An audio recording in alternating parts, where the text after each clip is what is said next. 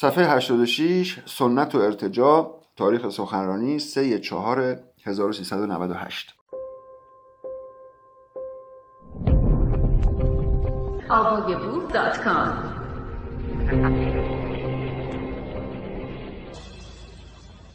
پیش از آن که با یک مفهوم سوژه یا نامیده آشنا شوید باید استعاره های آن نامیده را بشناسید. ما وقتی از گذشته حرف می‌زنیم باید به نامیده های کناری آن توجه کنیم. به کسی مرتجع می‌گوییم که کهنه و سنتی است. به عنوان مثالی از پست مدرنیسم بعد از جنگ جهانی دوم چون در آلمان با کمبود محلهای سکونت مواجه بودند های بسیار کوچکی ساخته شدند. در این فضاهای کوچک حریم شخصی رعایت نمی‌شد و این مشکل سبب افسردگی و خودکشی افراد می‌شد. در معماری جدید فکر کردند که چه کاری برای جلوگیری از خودکشی انجام دهند. چون نمی‌خواستند ساختمان ها را تخریب کنند با ایجاد تحولی در معماری داخلی خطوط صاف و زوایای تیز را از بین بردند. مثلا درها را انحنا دادند مانند معماری ویکتوریایی که پر از منحنی است. این تلطیف و حسی سازی را احیای سنت نامیدند. اما این کار احیای سنت نبود. بلکه احیای یکی از ویژگی های حسی بود. در زبان پارسی انسانهای مرتجع را کتوله می نامیم چنان که کسی گذشته را بداند گذشتگرا نیست. گذشته دستاوردهایی دارد و چراغ راه آینده است. اما قرار نیست در گذشته سیر کنیم و به گذشته برگردیم. ما از خرد باستان صحبت می کنیم آیا می خواهیم به آن برگردیم؟ خیر. ما آن را احیا می کنیم 1400 سال از خرد باستان نادیده گرفته شده و توسط یک مذهب ضد بشری تحلیل رفته و ضعیف شده. بنابراین ما از فردا آمده ایم اما گذشته نامؤکد را نفی نمی کنیم به عنوان مثالی دیگر نیما یوشیج اولین کسی نیست که قاعده ترازوی وزن را به هم می‌زند. پیش از او خیلی ها مثل تندر کیا و لاهوتی در این زمینه تلاش کردند اما مرسوم نشد. نیما رفتار غیر ترازویی با وزن عروزی را معکد کرد. این در گذشته تکرار شده بود اما بدل به رسم و امر محتوم نشده بود و از تمام پتانسیل هایش استفاده نشده بود.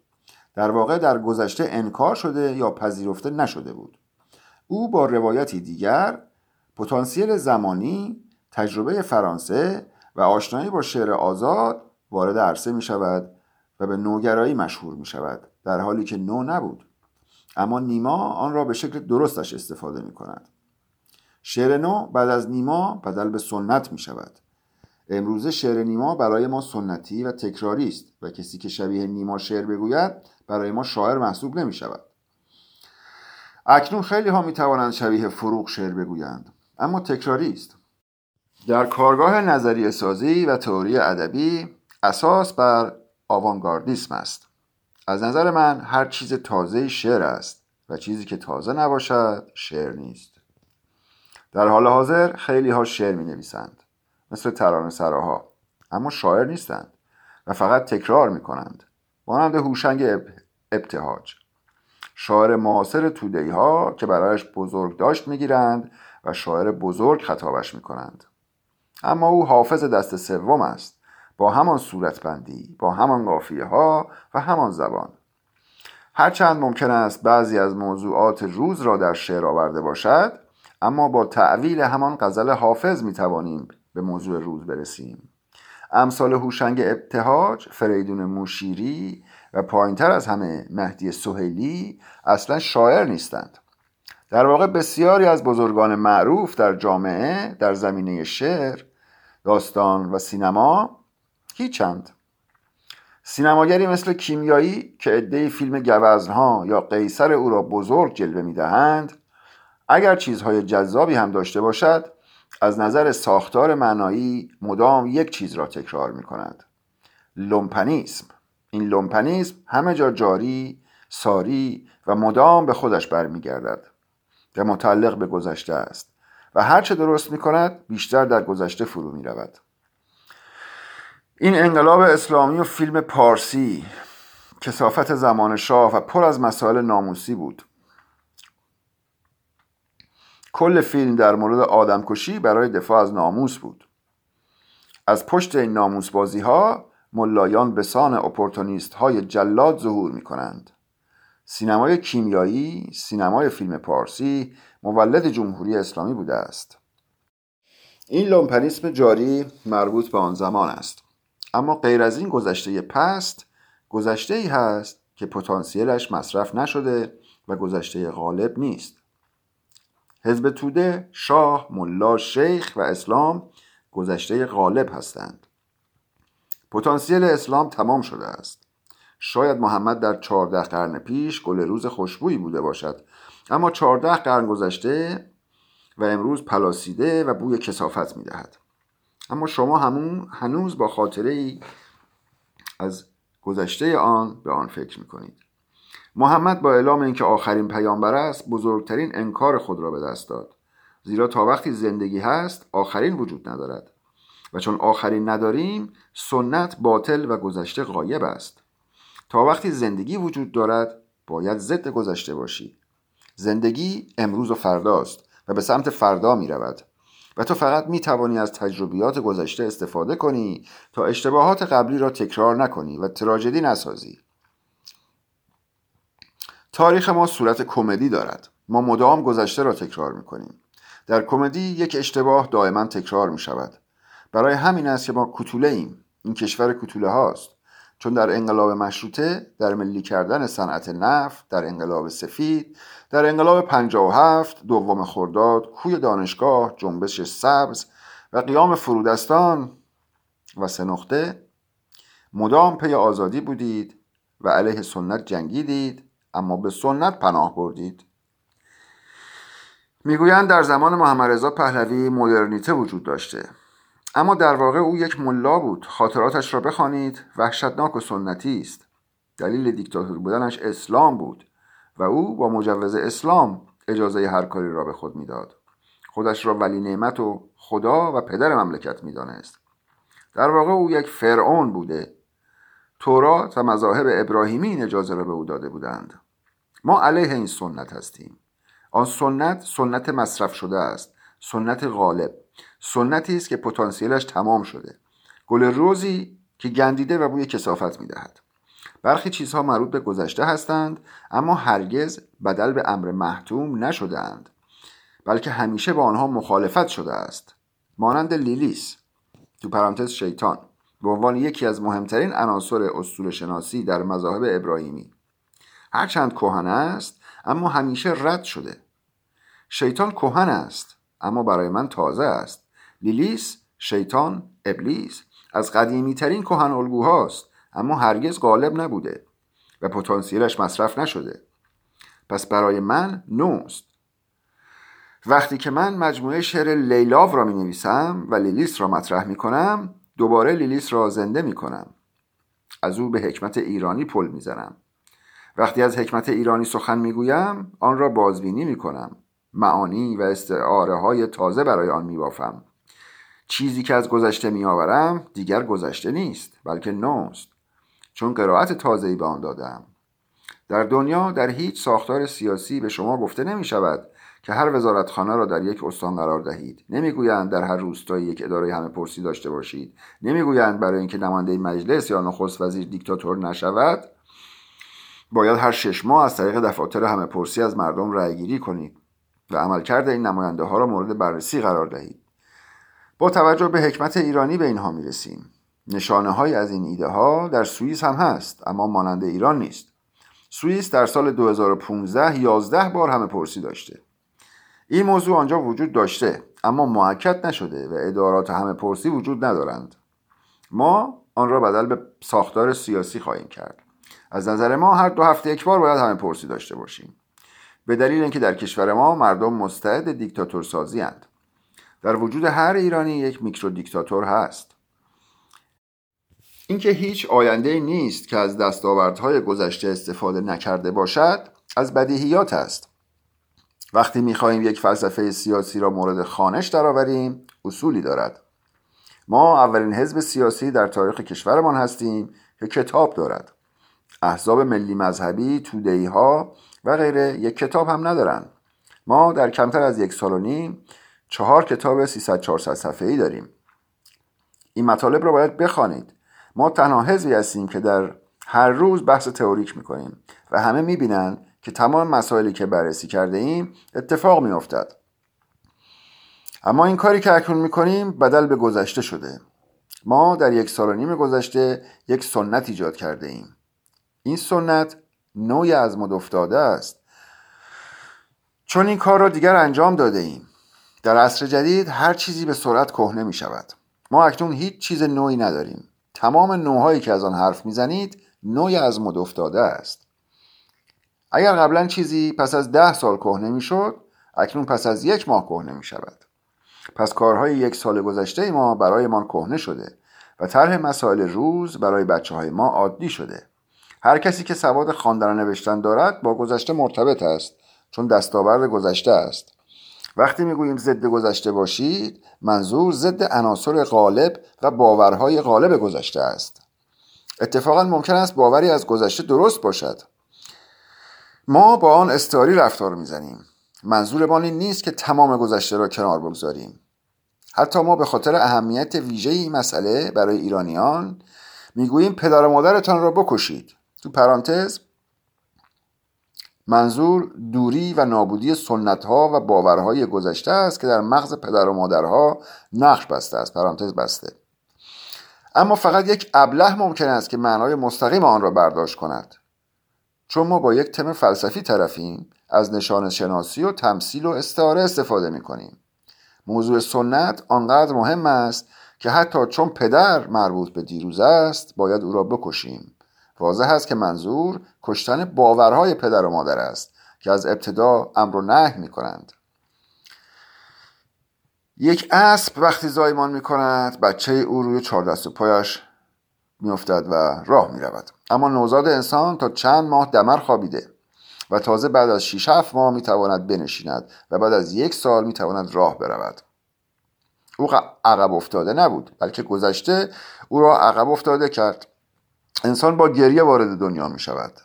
در تمثیل در تمثیل سنت در مورد بهشت بهشت همان رحم مادر است. تمام خصوصیات بهشت که در مذاهب ابراهیمی گفته می شود خصیصه های رحم مادر است. علاقه به آفتاب گرفتن لب ساحل حس برگشتن به رحم مادر و شوری رحم مادر را دارد. وقتی در وان حمام در آب ولرم نمک میریزیم خاطره رحم مادر را زنده می کنیم اینکه همه می‌خواهند به بهشت بروند به خاطر این است که همه می‌خواهند به رحم مادر برگردند. اما این ایدئال شدنی نیست. برای همین است که عاشق می‌شویم. چون شدنی نیست پس گذشته ای در کار نیست. گذشته ای که دلخواهمان باشد و بخواهیم آن را بازسازی کنیم در آینده است. چگونه در آینده است؟ وقتی که به توافق با آینده می‌رسد. اما گذشته موجود در ایران دشمن آینده و مدام در حال جنگ با آینده است. در ایران هر حرف نوعی که بیاوریم پیش از شنیدن تو ابتدا با تو مخالفت می کنند به عنوان مثال خود من در دهه هفتاد تمام مقلدانم اول از همه مرا سانسور کردند. اگر در یوتیوب سخنرانی علی عبدالرضایی در سال 1372 را جستجو کنید جوانی را می‌بینی که دارد از پست مدرنیسم صحبت می‌کند. سخنرانی من را آقایی که همسن پدرم بود تخریب کرد. شاعر دیگری به نام مفتون امینی در آدینه نوشت یک آدم مدعی با ذهنیت نئوپاریسی آمده. همین شخص هفت سال بعد کتابی با عنوان سپیدخانی روز منتشر کرد. یکی از تکنیک هایی که من در مورد ادبیات پست مدرنیستی در آن روز از آن صحبت کرده بودم. در مورد سپیدخانی روز صحبت کرده بودم.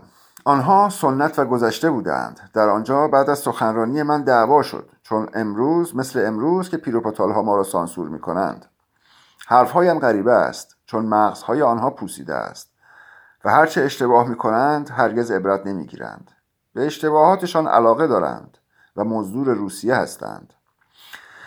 من در دهه هفتاد ایران بودم و مانند اتفاقاتی را که امروز میافتد در گذشته تجربه کردم اکنون اکنون هم تمام جنگ ها و اصطلاحات من بدل به اصطلاحات ادبی روزمره شده است که منتقدان در نقدهای خود استفاده می کنند مرا سانسور کردند و طرف در حین اینکه مانند من شعر می نویسد مرا انکار می کند چون نمی‌داند سازنده آن شعر من بودم. ما وقتی از ماتریالیسم دیالکتیک حرف می‌زنیم مبنایش تجربه گرایی است تجربه زیباست. اما وقتی در خطرناک رخ دهد زیباتر می شود مارکس و انگلس این خطر را نکردند. مارکس دیالکتیک را تنها با رویدادهای تاریخ و جامعه این همان می کرد یعنی برخورد مارکس با دیالکتیک بیشتر تاریخی و social بود. اما انگلس دامنه دیالکتیک را به سمت ماده و طبیعت برد و اساسا این نگاه را پولخانوف تئوریزه کرد و لنین هم از تئوری پولخانوف استنتاجاتی بیرون کشید و به آن هیئت انقلابی داد و استالین هم از آن به یک جهانبینی سیاسی رسید. استالین در کتاب مادهگرایی دیالکتیکی و تاریخی و لنین در کتاب ماده باوری و امپریوکریتیسم. در تمام اینها ما خواسته ای داریم و با توجه به ایده آن را تئوریزه می کنیم درباره دیالکتیک در هنر لوکاچ بحث های بسیار مدرنتری دارد که آنها هم به نحوی مارکسیستی هستند. آنجایی که ما از ماده حرف می‌زنیم به سمت انگلس می رویم نه مارکس. مارکس با مسئله دیالکتیک بیشتر تاریخی و جامعه شناسانه برخورد کرده بود و به سمت ماده نرفته بود. رفتارهای تجربه گرایانه را بیشتر انگلس به آن کرده بود. اما بحث ما چیز دیگری است. ما در بیانی استعاری می‌گوییم ما از فردا آمده ایم. یعنی نسبت به گذشته ایران و نسبت به ساختار سیاسی و نسبت به تجربه های سیاسی صورت گرفته در ایران مشکوکیم و قبول نداریم. اما معنایش این نیست که وقتی می‌گوییم یک چیز باید عوض شود و آن یک چیز همه چیز است واقعا همه چیز باید عوض شود. این گزاره استعاری تغییر را معکد می کند فقط یک بیفکر ممکن است تصور کند که در واقعیت همه چیز باید عوض شود. ما انقلاب همه جانبه را معکد می کنیم و چون معکد می کنیم امری نوست. ما بر مبنای تجربیات گذشته اینجا هستیم اما معنایش این نیست که به گذشته برمیگردیم. ما تنها حزبی هستیم که می‌گوییم از دستاوردهای انسان استفاده کرده ایم. ما در کشور خودمان حداقل شش هزار سال تجربه انسانی داریم. اینترنت و فناوری ها از دیروز آمده و مربوط به گذشته هستند. ما به آنها بر نمیگردیم. ما همه چیز را در فردا ملاقات می‌کنیم. اما آیا نباید از این دستاوردها استفاده کنیم؟ چیزهای چیزهایی بدل به اصل می‌شوند مانند خواندن و نوشتن. ما نمی‌توانیم بگوییم نوشتن غلط است. ما قرارداد را پذیرفته ایم هرچند ما معتقدیم که الفبای عربی با الفبای هند اروپایی هیچ ارتباطی ندارد و باید عوض شود. بهترین شیوه آن است که ما با الفبای انگلیسی بنویسیم. چون با الفبای انگلیسی نوشتن راحت تر است و کودکان ما در دیکته مشکلی نخواهند داشت. و برای خارجی هم البته زبان فارسی یاد گرفتن به این ترتیب راحت تر خواهد شد. صد درصد این الفبای ابلهانه تو پرانتز الفبای عربی را باید از خودمان دور کنیم. به هزار دلیل به نفع ماست که در دهکده جهانی مارشال مکلوهان سرمان را از زیرزمین بیرون بیاوریم و از دستاوردهای جهانی استفاده کنیم. برای این هدف باید حداقل یک زبان جهانی را بلد باشیم. تمام زبانهای جهانی با الفبای انگلیسی نوشته می شوند متداولترین زبانها زبان اسپانیایی است که با یادگیری زبان انگلیسی می توانیم آن را بخوانیم.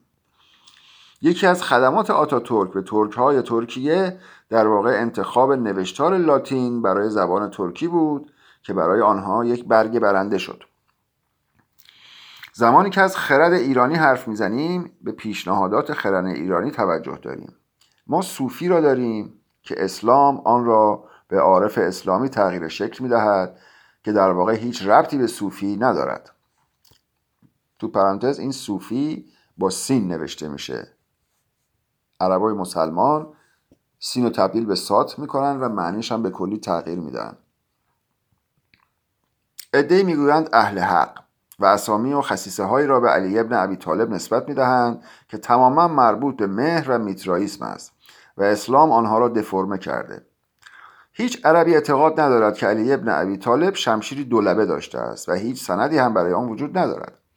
اما در آثار باستانی روم شمشیر دولبه مهر را می‌بینیم. تاج خار روی سر مسیح از میترائیسم گرفته شده. اغلب مناسب کلیسا میترائیستی هستند. به نظر من اولین فیلسوفی که دوالیسم را علیه نگاه یکبنی مهر طرح می کند مانی اول بوده است.